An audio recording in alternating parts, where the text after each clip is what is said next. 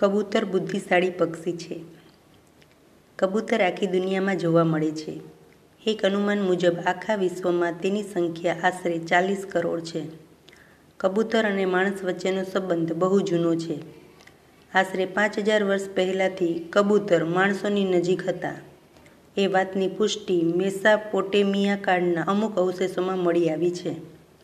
અમુક વિદ્વાનોની એવી પણ માન્યતા છે કે કબૂતર અને માણસ દસ વર્ષથી સાથે રહેતા હતા. કબૂતર છ હજાર ફીટની ઊંચાઈ સુધી ઉડી શકે છે.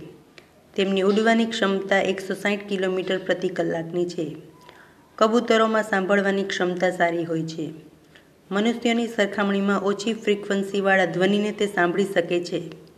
કબૂતરને દૂરથી જ તોફાન અને જ્વાળામુખી જેવી કુદરતી આફતોનો અંદાજ આવી જાય છે.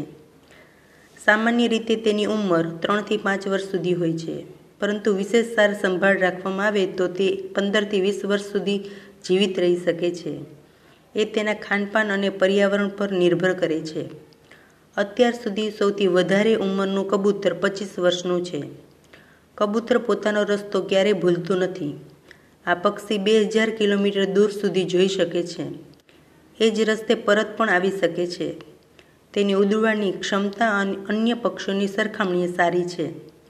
કબૂત કબૂતર એક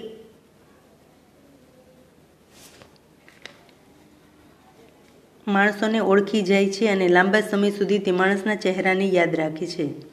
એટલું જ નહીં, તે તસવીરમાં રહેલી અલગ અલગ વ્યક્તિને પણ ઓળખી શકે છે.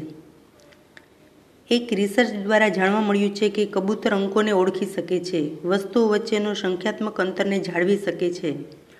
કબૂતર ઝુંડમાં જોવા મળે છે.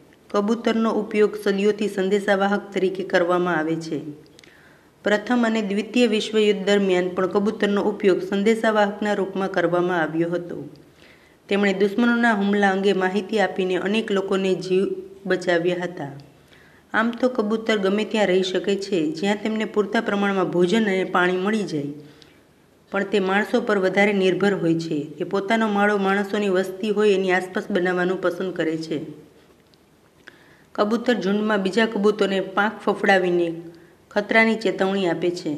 કબૂતર બુદ્ધિશાળી પક્ષી છે, તે દર્પણમાં પોતાની જાતને ઓળખવામાં સક્ષમ છે.